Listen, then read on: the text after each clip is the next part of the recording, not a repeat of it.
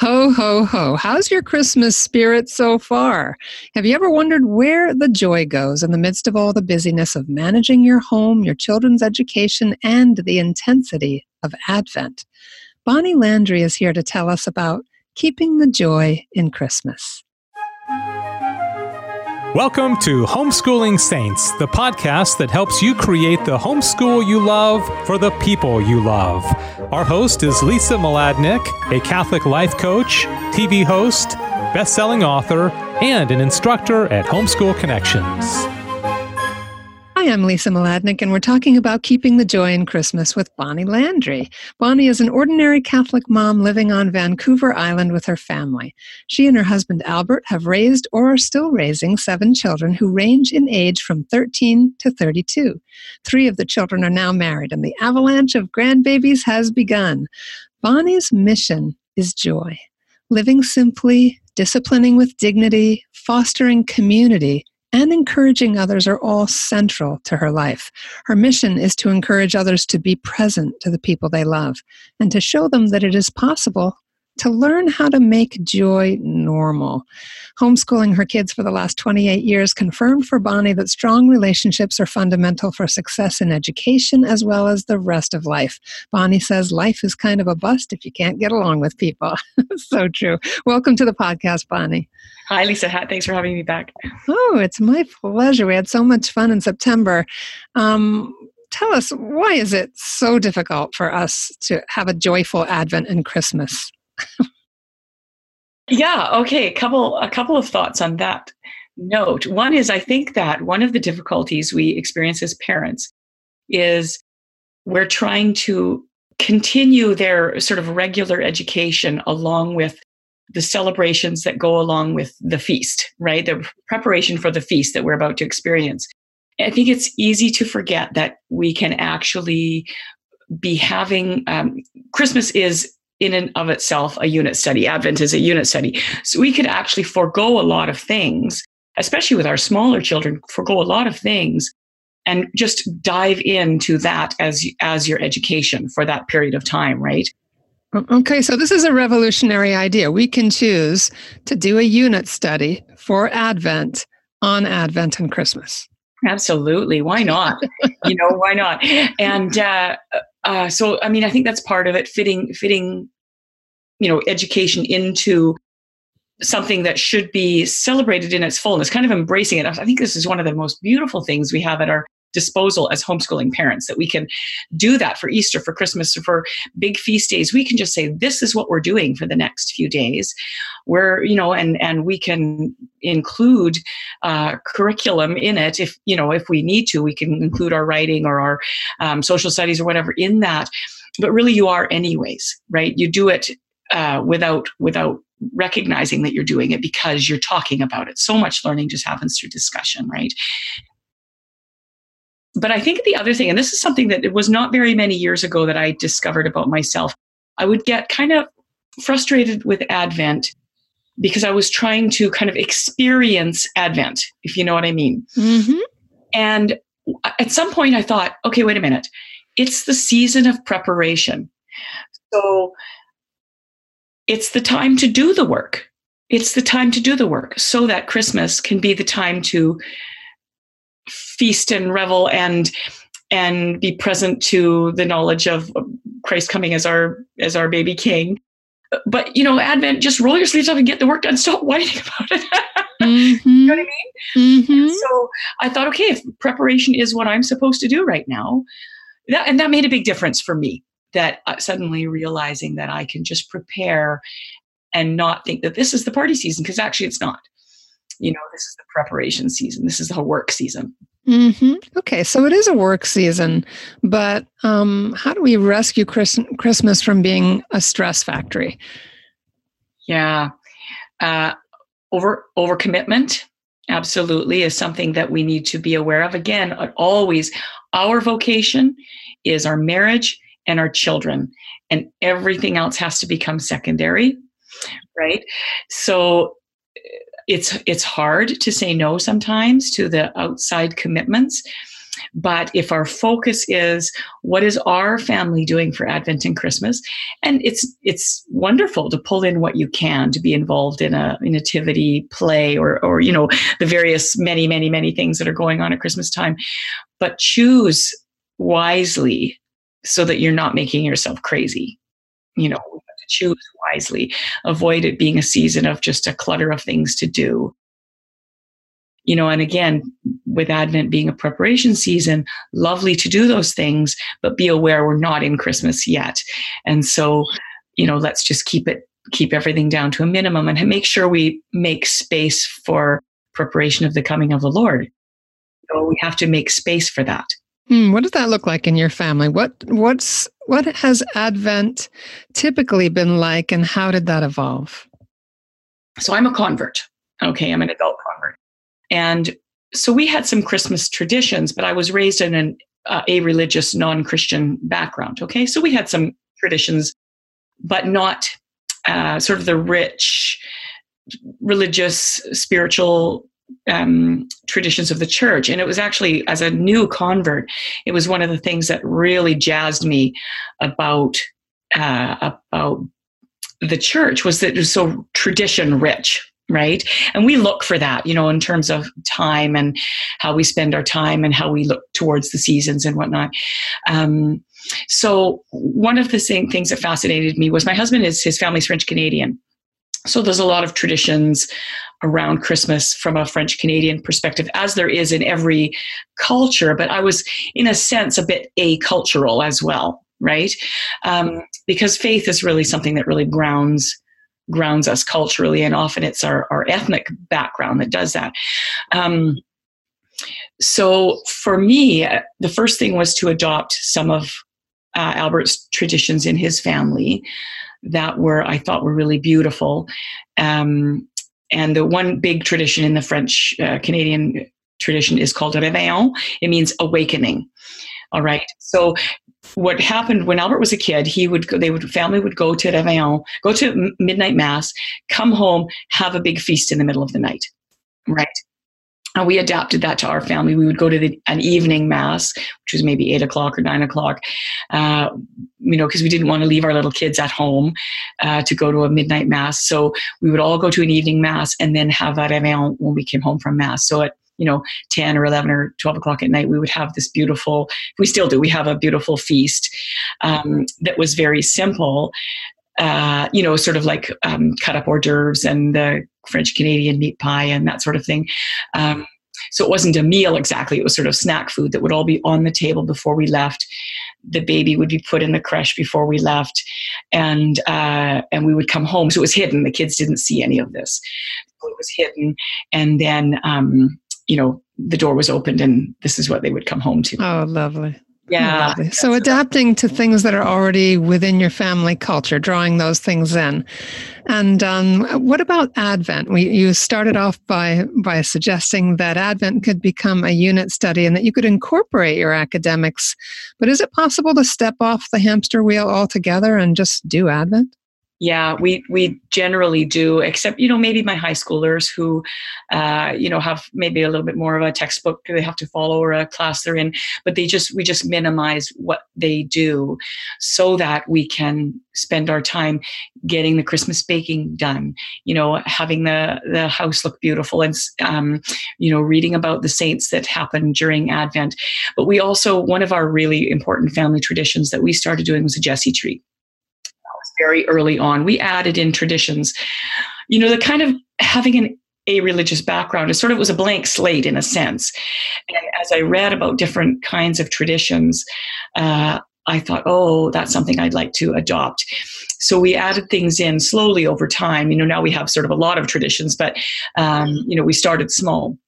Now, the Jesse tree was something that struck me as a really beautiful tradition. And for those, you know, I mean, most Catholics, I think, are aware of a Jesse tree, but we we are talking about Christ springing from the root of Jesse, and the Jesse tree tradition is basically a, a reminder of salvation history. So we would often for many people, this is what it looks like: is that a, a twig or a, a branch is put into a a pot of, of dirt or rocks or something to hold it in place. And then every um, night of Advent, a, an ornament is hung on the tree that's representative of of part of this piece of the story of salvation history. And so we get this beautiful story unfolding every year for the kids so that they really get a, a grasp on um, on the big picture of of salvation history and where we came from and where we're headed. And uh, so I thought that was really beautiful. Now I had a house full of little kids, and the idea of having you know ornaments hung on a tree wasn't very appealing to me because first of all um, I would have to find the ornaments or make the ornaments or buy the ornaments, which we couldn't afford at the time.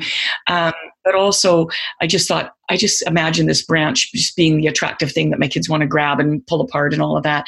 And I don't want it to be a fight. I want it to be something lovely. So what we did was we cut out a black silhouette of a, a simple tree, and we pasted that on the wall, right? Uh, attached it to the wall, and then as uh, so the the Jesse tree also has readings that go with every a scripture reading that goes every, with every evening that you hang the ornament on the tree. Oh, they're beautiful. So for us, I handed out. I would have little squares of paper, and I would hand those out to the kids, and they would draw something from the reading. Oh, that's lovely.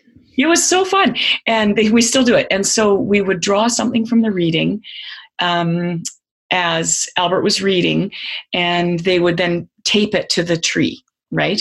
So some years there'd be five or six, you know, of the same story taped to the tree, uh, you know, from a, a three-year-old drawing something out to a, you know, an 18-year-old drawing something out, um, you know, that was maybe quite advanced and quite beautiful and representative of the story. Um, and then that we, so we have this beautiful tree uh, pasted all over with pictures, but it was, it was lovely because first of all, it wasn't breakable. It wasn't another thing that I had to be concerned that was going to be a problem. Um, but also it kept the kids busy. Well, Albert was doing the uh, the reading, right? So they would be coloring away um, while we were doing the reading, and we'd usually have some special hot drink, you know, hot apple cider or something like that, along with that. Um, so that Jesse tree just became it's something really really lovely that uh, was easy to do, and you know if you don't do it every night, that's okay. You know, the odd night when you're out and, and that's okay. Right. So you don't have to feel like you need to catch up or, or redo or, or anything or just, oh, forget it. This isn't worth it. You just do what you can right? Do what you can. I think um, there's such genius in that too, because who couldn't put a cutout of a tree on a wall and hand out squares of paper to their children? I mean, I feel like anybody can do that. And and look at the learning on different levels. They're listening, that's auditory. They're looking at something, which is visual, and then kinesthetically, they're drawing, they're engaging physically. Just think of how of those layers of learning that are happening while they're you know, having this joyful example of being in the family environment and hearing the word of God, that it's that it's special, that it's part of them coming together. I think that's incredible. I mean, there are so many great, there are, uh, there's a lot of Catholic blogs out there where you can get ideas for Jesse trees and where you can find the readings. So that's very easy to find. And there are a lot of different crafty things that you can do if you're a crafty family. Our family is not particularly crafty. No, me neither. but to me, that's just like, man, I wish I'd heard that idea when my daughter was young because we both love to draw. And that would have been really cool to do. Yeah, yeah and um, you know for me it was it was expedient efficient didn't add more to my life and and and and made it so that you know we were having an education um, you know that was completely not our normal kind of education, right?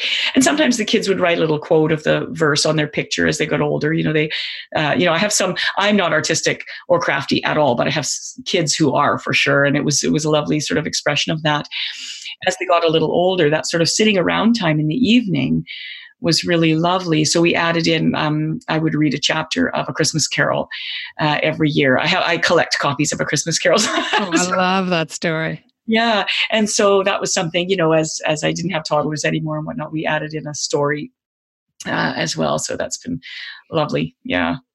Yeah. So I, I, love that you said, yeah, if you miss a night, just skip it, you know, because I mean, that's the reality of our lives is you start off like you start off your homeschool year, that everything's going to look a particular way. And your Jesse tree is going to have all the images and we're never going to, but from year to year, when you have a tradition like that, they get all the pieces. It's like, you know, we hear the scriptures or, you know, through the different cycles year after year.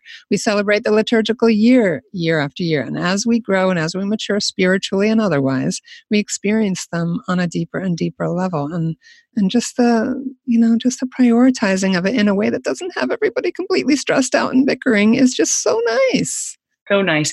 And um, another thing too is just from a, from a, a, cyclical perspective is that I mean math is cyclical, you know. So you you you're learning the same things at a little higher level every single year, and so even there, you know, okay, they don't maybe they don't quite get fractions yet, but they're going to get it next year. We're going to come around again to this next year, right? mm-hmm. So Christmas doesn't have to be perfect, or Advent doesn't have to be perfect. No, not at all. And and um, I think when you're really committed to to uh, you know just exploring it every year. Even if you did it differently every year it wouldn't matter right? That we're coming back to the same ideas. What is this all about? You know what is this beautiful thing we're doing? You know how can we um, uh, pursue it more deeply? You know like uh, you know an advent wreath you know for example uh, another just beautiful thing. Okay every sunday we light a new candle. What what is that? You know what is the pink candle? What does it all mean? There's just just discussion topics, but they're so it's so rich. Yeah. A, really simple little um, resource that I like too is from Lisa Hendey. It's called "O Radiant Dawn," and they're the O antiphons put together very beautifully and simply for families w- that are very accessible for young children. That's I'll put that in the show notes. It's a little booklet, yeah. Um, and that's Lisa Hendey's. Um, but I'll put that in the show notes. I also really like the O Night Divine blog, and that's Mary Ellen Barrett.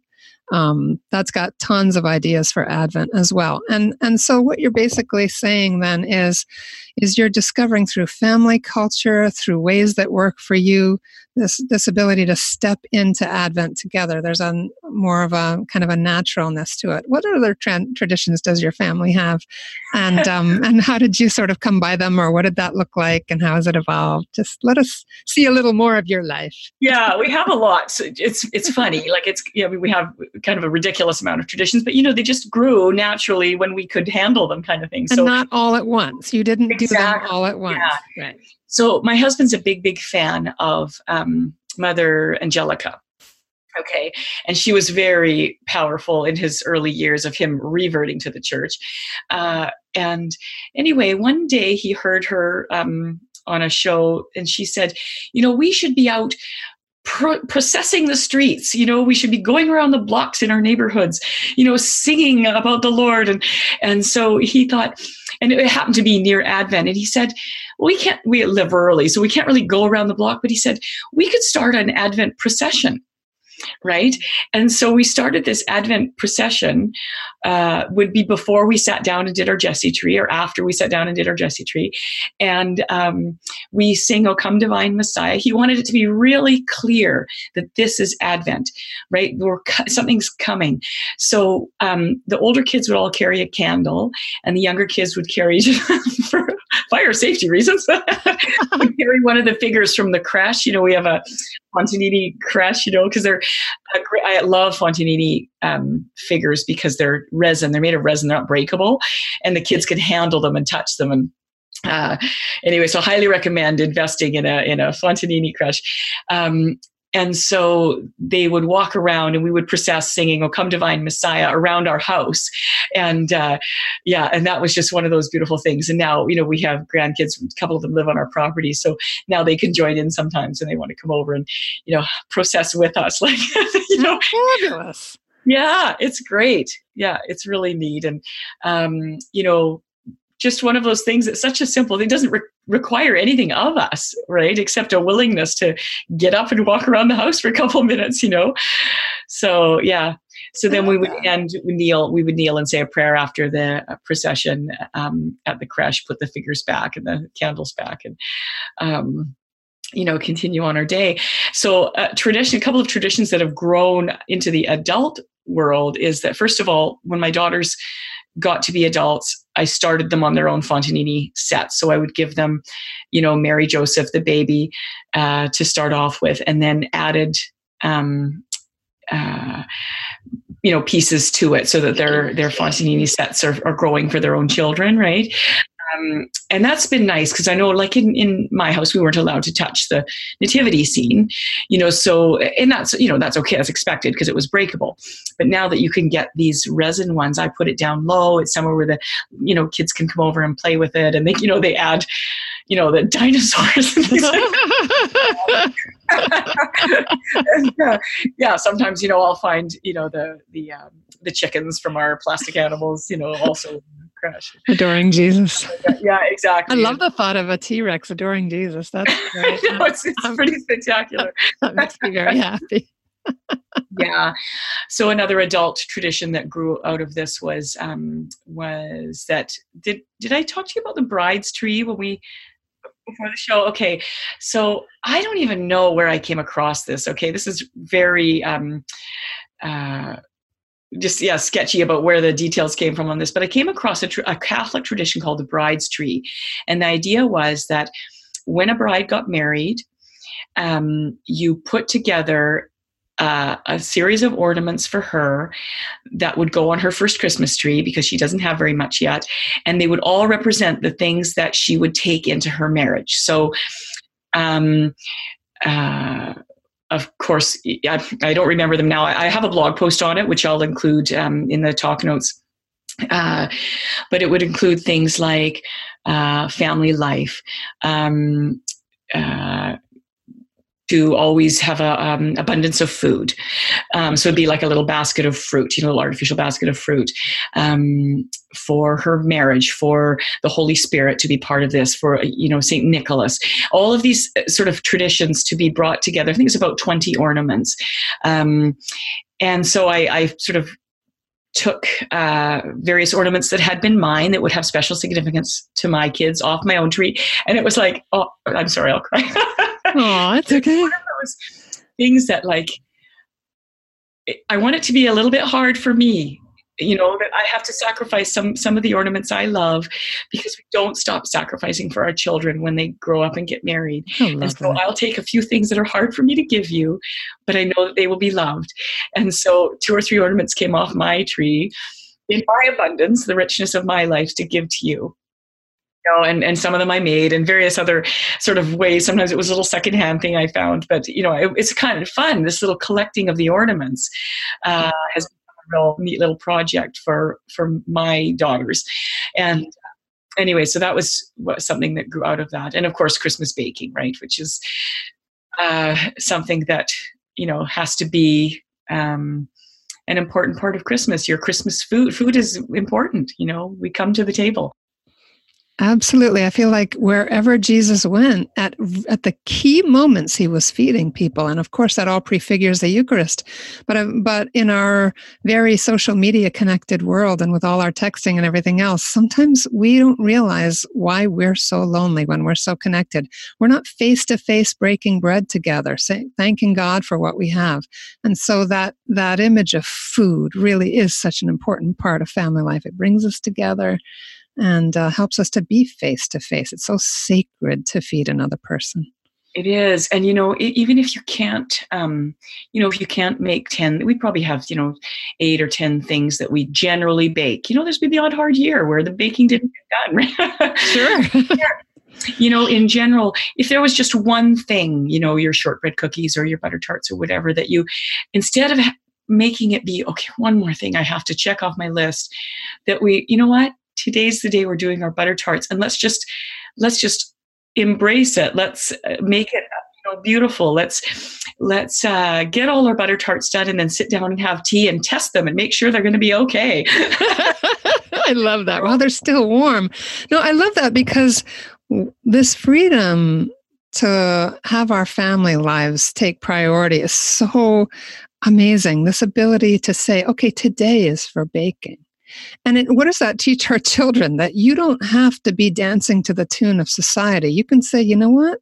The Lord's melody is calling us to get off the hamster wheel today and bake and, and be in the, well, there's an educational side to sifting and measuring, right? There's a, that and the kids and the fun mess and the cleaning up afterwards or whatever that is. And then the setting up for tea.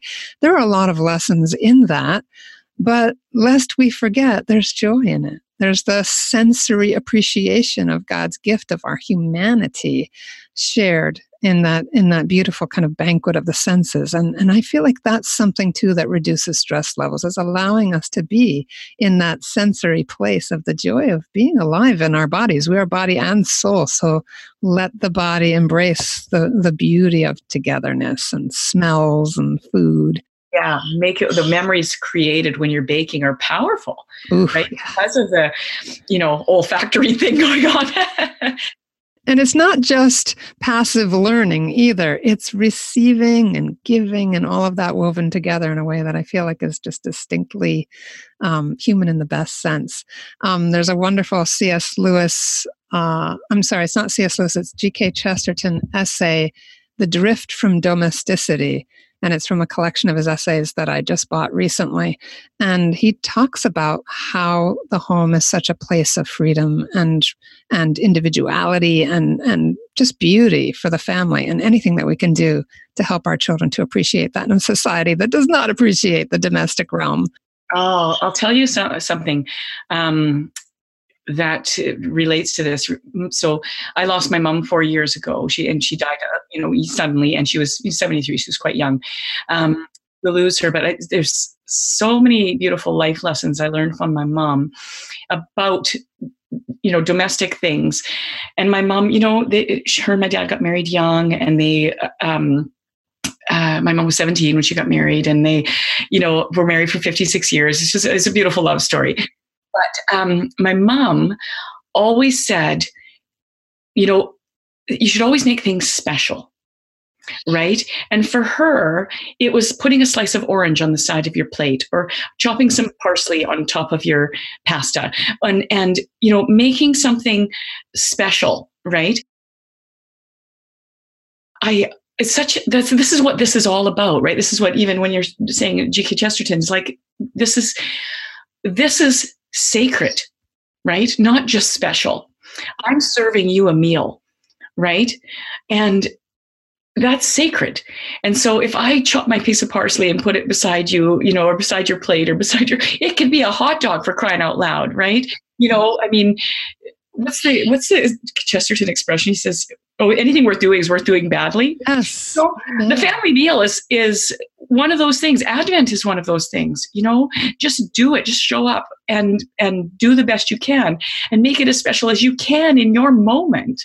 Right, and uh, but you know this like uh, I don't know my, the image of my mom slicing oranges and putting them on the side of her plate or tucking parsley in her sandwich. you know, it's brilliant, right? She always had flowers in a vase you know and uh, it could just be a piece of greenery and but that was important to her to have the table look special right? Because you're celebrating something that yeah giving just having that be a part of your family culture to celebrate. Um, how does having a joyful home at advent impact the surrounding community? We just have a few minutes. What does that look like for you and your family as far as the way it kind of ripples out? So one of our charisms as a family is is hospitality right?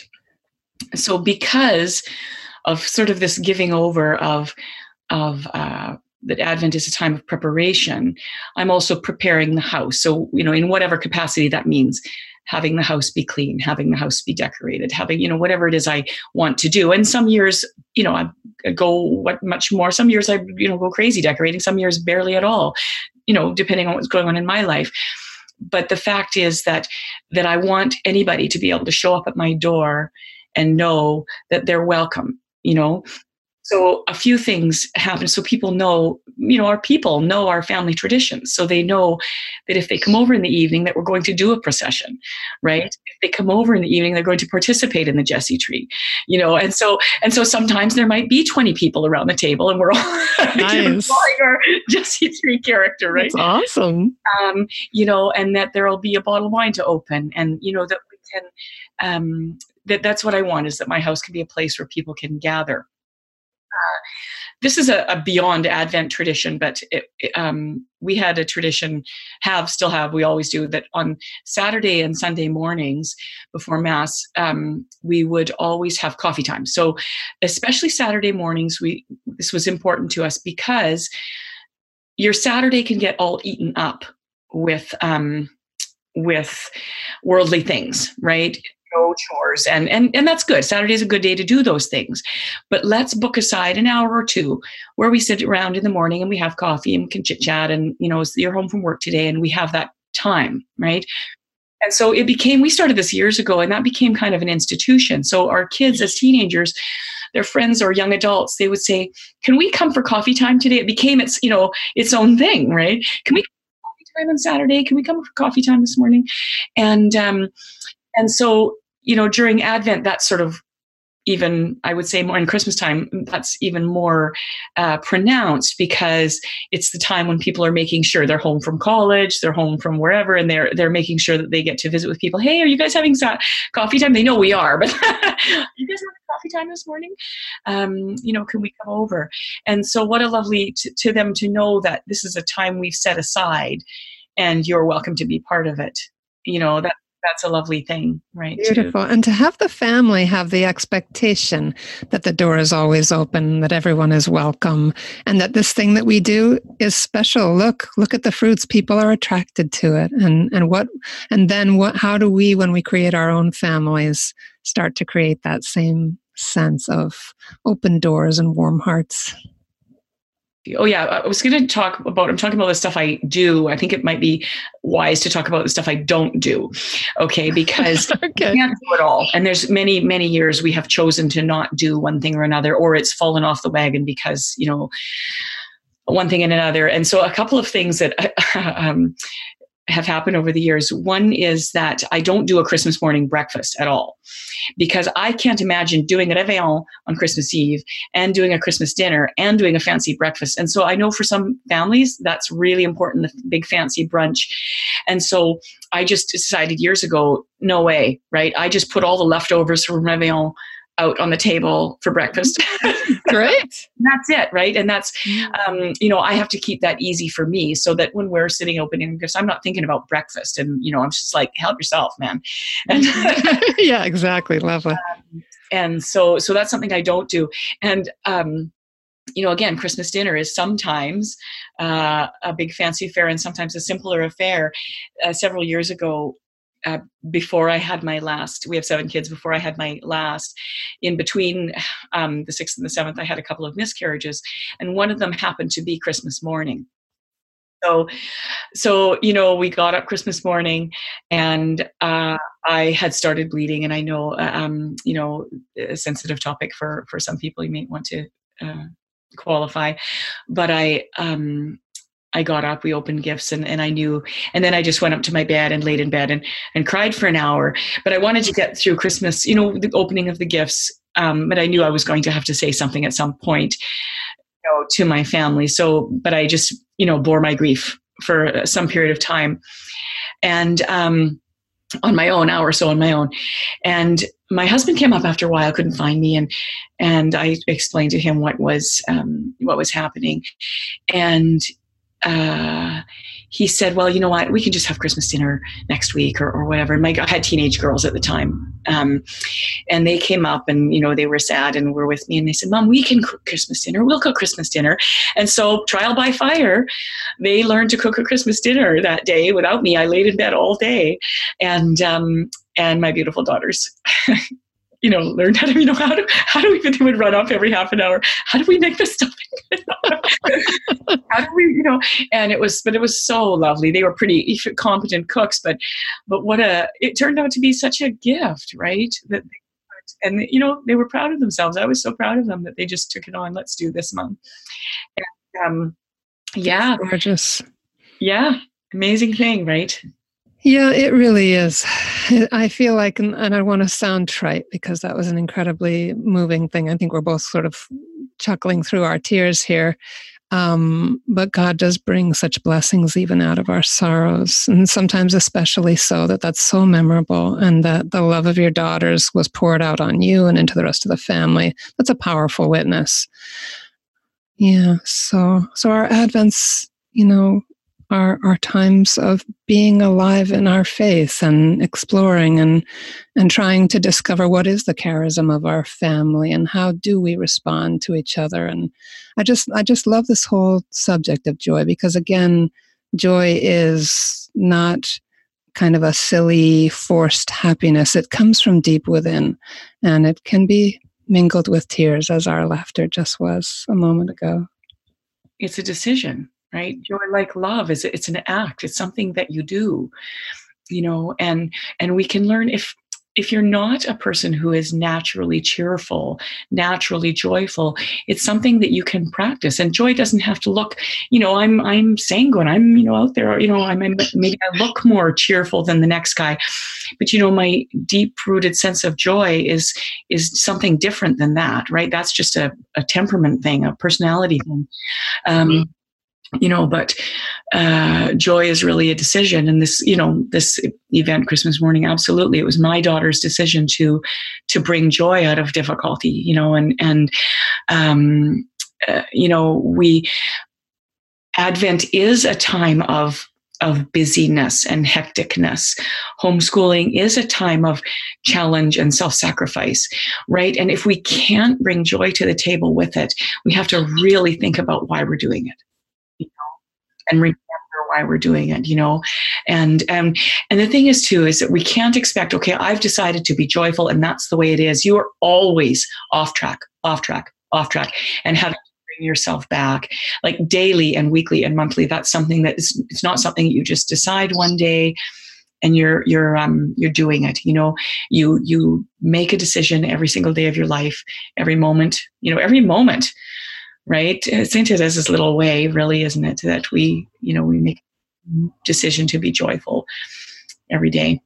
And I think it's good to end where we began, which is on our knees. Um, that joy is a gift from God and can't be manufactured, and it has to do with abandonment into God's arms and and and being willing. And of course, there are lots of you're always emphasizing the importance of our family relationships, and that involves mercy and giving everyone a fresh start every day, and all of that which you do in your home. You're so attuned to your family's needs and their varied temperaments and all of that, and, and we can all learn day by day. And as you've said about not having to have a perfect Advent, we don't have to have perfect relationships either. We can continually abandon that to God and be little, as Saint Therese was, to to uh, you know, be, be little flowers in God's garden and trust Him to do the rest. And know that when you, you know, you mess up and you have a bad day, like every day of your life, you know, there's going to be moments and that you just, yeah, you just start all over again. God's grace. Oh, Bonnie, thank you so much for being willing to really step us into something. I feel like that was a Holy Spirit moment when you were kind of like, hmm, do I share this? This is hard. But I feel like that's kind of where we live as as human beings, but as women, as mothers. There's this, there's a lot of pain involved. And yet, look at God's miracle on Christmas Day, the way it poured out, his love poured out to you through your daughters. Just beautiful. Thank you so much. This has been lovely, Lisa. Thanks for that. What a gift. Thank you. And we wish you all very um, joy filled, a deeply joy filled and gentle Advent season with your families. And please uh, hold on for just a couple more minutes. We have our short feature coming right up. Um, but before we go to the feature, I just want to remind you to find Bonnie Landry at oh that's simple.com that's at our show page and practicing mammal com. Do check out Bonnie Landry and her Ministry of Joy. Again, hold on for our short feature coming right up.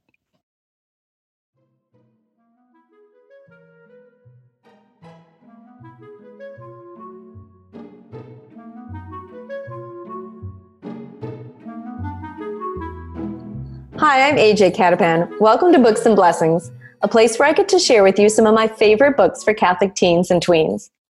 Today, I'd like to share with you one of my favorite YA mysteries. It's called The Perfect Blindside by Catholic author Leslea Wahl. In this award winning mystery, we meet Jake Taylor, a high schooler who surprises everyone when he wins a silver medal for snowboarding in the Winter Olympics. When his parents become concerned over the sudden rush of attention Jake receives, they decide to move the family to a small town in the mountains of Colorado, not too far from snowboarding training ground, but still far enough away to keep Jake from the prying eyes of the paparazzi. Most people in the town are thrilled to have an Olympic silver medalist move in, but not honor student Sophie Metcalf. She's got a theory about cute guys like Jake. They can't be trusted because their good looks make it too easy for them to get whatever they want. But when trouble starts brewing in their small town, in the form of slashed tires, rumored ghosts in old coal mines, and false accusations, the egotistical snowboarder and the judgmental honor student may just need to team up to uncover what's really going on in this not so sleepy little town. Author Leslea Wahl does an amazing job of making her characters realistic while still infusing faith into her story. I love the way she has Sophie pray throughout the book. Her prayers aren't overly pious, long epistles. They are quick, in the moment, down to earth prayers. Like when she asks Jesus to help her keep her mouth shut after she accidentally says things she shouldn't. I love how Leslea gives her characters in The Perfect Blindside realistic flaws. I mean, you'd expect a teenage boy who just won an Olympic medal to be a bit egotistical. And then she lets them have some real character development without swinging the pendulum between sinner and saint too far or too fast. Leslea Wahl's The Perfect Blindside is published by Pauline Books and Media and has won several awards, including first place in the Catholic Press Association Book Awards, a gold medal Reader's Favorite Award, and a silver medal for the Illumination Christian Book Awards. It's also received the Catholic Writers Guild seal of approval. For more book suggestions, visit my website at ajcattapan.com. There you can also learn about my own books for young readers, including my very own mystery, Seven Riddles to Nowhere. Perfect for your tween or young teen who loves reading a mystery story they can play along with. Thanks for joining me on Books and Blessings. Be sure to find me online on Instagram, Facebook, and Twitter, or on my website, ajcattapan.com. Until next time, happy reading.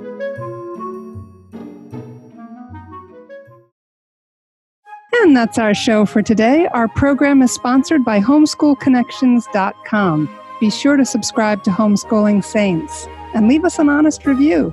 God bless you, and thank you for joining us.